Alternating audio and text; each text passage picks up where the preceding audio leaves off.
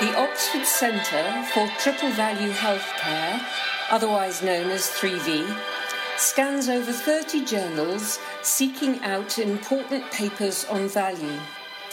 To save you time, 3V assesses this research to identify the implications for value based healthcare and summarises them on our blogs and in our podcasts.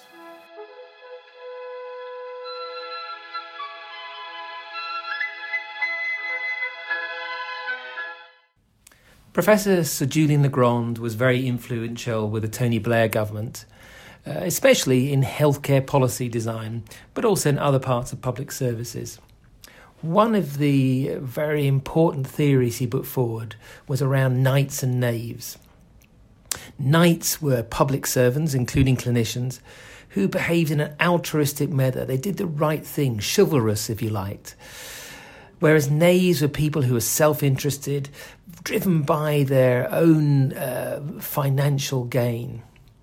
Importantly, in that paper, he pointed out that if you started to treat a knight in a knavish way, that's to say, you started to pay a knight uh, financially for something they thought was the right thing to do anyway, they might actually change their characteristics and become a knave. Oliver Williamson, who won the Nobel Prize alongside Elinor Ostrom in 2009, also talked about the impact of transactional contracting. If you put a contract in place which is highly transactional, paying for things, then the person you're buying from will behave in a highly transactional way. And perhaps we can see that uh, in the GP contract, where in many parts of uh, general practice, GPs will only do something if they get paid for it. It is likely that the contracts have influenced that behaviour, turning them, in Julian Le Grand's language, from knights to knaves. So, this week's paper of the week by Guida et al. in Health Economics, uh, recent edition, is called Testing the Myth of Fee for Service and Over Provision in Healthcare. What Guida and colleagues did was they took a set of medical students and took them through a series of scenarios, asking them would they provide treatment for a patient under certain circumstances.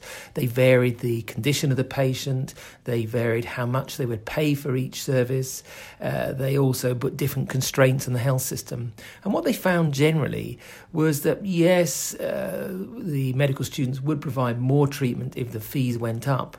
But more importantly, if the treatment was going to harm the patient or if there were constraints on the overall uh, service, i.e., resources were short, they didn't go forward with the treatment.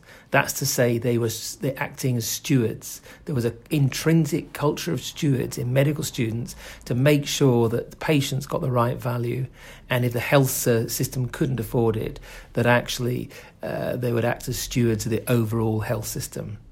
This is really important because medical students coming out of uh, university have this intrinsic uh, cultural belief around stewardship.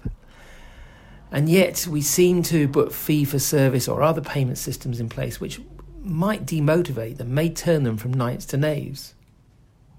The study also shows that actually fee for services is not entirely to blame for the way people behave, or actually, more importantly, fee for service won't distort completely knightly behaviour. So these medical students, even under uh, high fee for service conditions, wouldn't go forward with treatments if it would harm the patient or harm the health system as a whole. So, once again, what are we showing? We're showing that culture beats payment system design hands down. So we do need to pay attention to payment system design. It can act as a barrier, not always though, as this paper shows. And also, it can actually quash a good culture.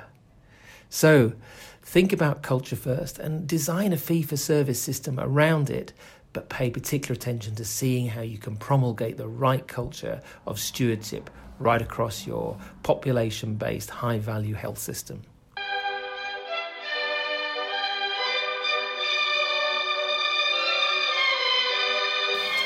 If you want to stay informed about important developments in value based healthcare, you can subscribe by joining our mailing list at www.3vh.org.